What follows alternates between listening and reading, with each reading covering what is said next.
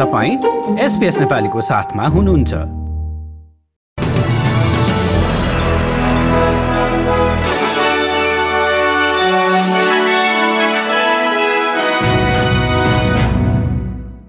नमस्कार एसपिएसको शुक्रबार तीन जुनको नेपाली समाचारमा हार्दिक स्वागत छ। म कृष्ण पोखरेल सुरुमा आजका मुख्य समाचार।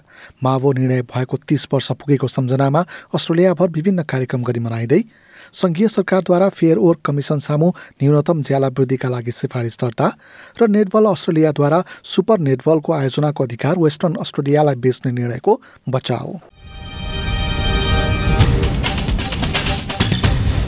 अस्ट्रेलियालीहरूले आज मावो निर्णय भएको तीस वर्ष पुगेकोमा विभिन्न कार्यक्रम गरी सम्झना गरिरहेका छन्। तीन जुन उन्नाइस सय बयानब्बेमा भएको निर्णयले टेरा नलिएसको कानुनी सिद्धान्तलाई उल्ट्याउने काम गरेको थियो। जसमा उपनिवेश हुनु अघि अस्ट्रेलिया कसैको पनि राज्य नभएको झुटो दावी गरिएको थियो। तीन दशक अगाडिको उक्त ऐतिहासिक निर्णयको सम्झना गरिँदै गर्दा आदिवासी कानुनका विज्ञ एवं एड्डी मावोका परिवारले उच्च अदालतको निर्णयलाई अगाडि बढाउन सन्धिलाई स्थापित गर्न र सत्य बोल्ने बाटोमा अघि बढ्न आग्रह गरिरहेका छन्। छन् एड्डी मावोकी सन्तान गेल मावोले अस्ट्रेलियाले पुराना घाउहरूलाई निको पार्नलाई ससाना कदम मात्र चालेको भान भएको बताएकी छिन् यद्यपि तिनै साना कदमहरूले परिवर्तनको ठूलो गति लिइरहेको प्रति भने उनले खुसी व्यक्त गरिन् to make things move, and you know, to, to take those things that are given to us now and sit down and have a conversation, a better conversation, and sharing that knowledge to actually move us forward as a nation. संघीय सरकारले fair work commission सामु न्यूनतम ज्याला वृद्धिका लागि सिफारिस दर्ता गराएको छ। सरकारले सिफारिस दर्ता गर्दा न्यूनतम ज्यालामा वृद्धि हुने सम्भावना रहने र एक्काइस वर्ष यताकै उच्च रहेको मुद्रास्फीतिसँग लड्नका लागि सहयोग पुग्ने बताएको छ। लेबरले चुनावी अभियानहरूका क्रममा ज्याला वृद्धिका लागि फेयर वर्क सामु सिफारिस गर्ने प्रतिबद्धता जनाउँदै आएको थियो। रोजगार एवं कार्यस्थल सम्बन्धी मन्त्री टोनी बर्कले सरकारको सिफारिस कम तलब पाउने सबैका हकमा लागू हुने बताए। People, they're largely the heroes of the pandemic. They're the people who both sides of politics made lovely speeches about after the pandemic, but only one side of politics, namely the Labor government now, was willing to fight for.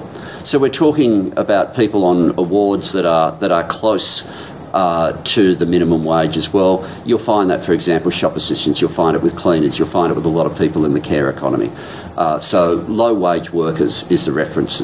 अस्ट्रेलियाको पूर्वी तटीय क्षेत्रमा देखिएको ऊर्जा सङ्कटलाई कम गर्न सङ्घीय सरकारले western अस्ट्रेलियाका ग्यास उत्पादकहरूसँग छलफल अगाडि बढाएको छ। विश्वको सबैभन्दा ठुलो ग्यास निर्यातकर्ता रहेको अस्ट्रेलियाले ऊर्जा सङ्कट आउनुमा नीतिगत असफलता युक्रेनमा जारी द्वन्द्व र एक्कासी बढेको चिसोको कारण भएको बताउँदै आएको छ। सरकारले हाल विदेशमा ऊर्जा निर्यातलाई कम गरी घरेलु उत्पादनमा वृद्धि गर्ने विचार गरिरहेको बताइएको छ। यद्यपि सरकारले लागू गर्न खोजेका यी नीतिहरू जनवरी महिनाको पहिलो हप्ताभन्दा अघि प्रभावमा आउन सक्ने सम्भावना भने कम रहेको बताइन्छ। प्रधानमन्त्री एन्थोनी अल्बानिजीले एबिसी रेडियो पदसँग कुरा गर्दै वेस्टर्न अस्ट्रेलियाबाट पूर्वी राज्यहरूमा थप ग्यास उपलब्ध गराउने बारेमा उत्पादक उडसाइड इनर्जीसँग कुरा भइरहेको जानकारी गराएका छन्। Madeline King herself has been uh, in contact with uh, the big providers as well as uh, Chris Bowen, the energy minister, and we're talking through with uh, the sector how we can alleviate the, the immediate real pressure which is on businesses and households. मेलबर्नको पश्चिमी क्षेत्रमा सवारीको ठक्करमा परि तीन वर्षीय बालकको ज्यान गएपछि एक त्रिहत्तर वर्षीय वृद्धाले प्रहरी सामु आत्मसमर्पण गरेकी छिन्। सनसाइन नर्थको म्याकिन्टायर रोडमा बिहिबार साँझ सवारीले ठक्कर दिएपछि उपचारका क्रममा उक्त बालकको अस्पतालमा मृत्यु भएको थियो। उत्तरी मेलबर्नको हितकोट जङ्सनकी उक्त महिलाले घटना भएको भोलिपल्ट प्रहरीमा आत्मसमर्पण गरेकी हुन्। प्रहरीले उक्त महिलासँग जाँचबुझ जारी राखेको बताइएको छ। भिक्टोरिया प्रहरीका सुपरिन्टेन्डेन्ट जोन फिज प्याट्रिकले घटनाबाट सवारी चलाउँदा संयमित हुनुपर्ने सम्झाएको बताए Driving a motor car, you know, on the on a road, you know, it's a dual responsibility. So everyone needs to be aware of what's around them. Um, things happen quickly, and like this young child has run out really quickly.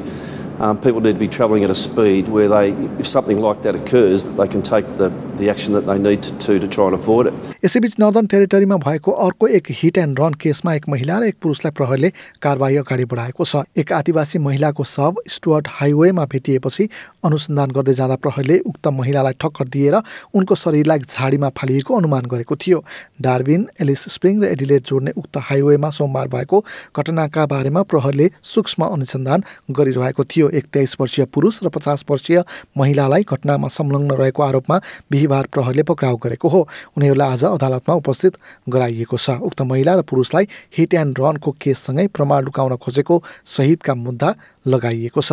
अब खेल समाचार netball अस्ट्रेलियाले वार्षिक रूपमा आयोजना हुने super नेटबलको आयोजनाको अधिकार western अस्ट्रेलियालाई बेच्ने निर्णयको बचाउ गरेको छ। उक्त खेलको ग्रान्ड फाइनलका खेल पर्थ स्थित आरएसी एरिनामा हुने भएको छ जसका कारण खेलाडी र प्रशंसकहरू आक्रोशित देखिएका छन्। यसअघि खेलमा सबैभन्दा बढी अङ्क ल्याउने टिमले खेल सञ्चालनको अधिकार प्राप्त गर्ने नियम रहेको थियो। पर्थमा खेल आयोजना हुनुको अर्थ सिजनको उत्कृष्ट मेलबर्न फिक्सन खेल अधिकारबाट वञ्चित बनेको छ। यद्यपि नेटबलकी प्रमुख केली रायनले भने खेलको अधिकार बेच्दा डरलाग्दो अवस्थामा पुगेको संस्थाको वित्तीय अवस्थामा सुधार आउने बताइन्। अब भोलिको मौसम सम्बन्धी विवरण भोलि पर्थमा आंशिक बादलको अवस्था र अठार डिग्री अधिकतम तापक्रम। एडलेटमा केही बेर वर्षाको सम्भावनासहित पन्ध्र डिग्री मेलबोर्नमा केही बेर वर्षाको सम्भावनासहित पन्ध्र नै डिग्री होबर्टमा आंशिक बादल र तेह्र डिग्री क्यानबेरामा वर्षाको सम्भावनासहित एघार डिग्री ओलङ्गनमा घाम लाग्ने र सत्र डिग्री सिडनीमा पनि अधिकांश समय घाम लाग्ने र अठार डिग्री न्यू क्यासलमा पनि अधिकांश समय घाम लाग्ने र अठार डिग्री ब्रिजबेनमा बिहान पख पानी पर्न सक्ने सहित तेइस डिग्री अधिकतम केन्समा अधिकांश समय घाम लाग्ने सम्भावनासहित उन्तिस डिग्री डार्बिनमा पनि घाम लाग्ने र बत्तिस डिग्री अधिकतम तापक्रम। हवस् त यसका साथै आजको एसपिएस समाचार यति नै।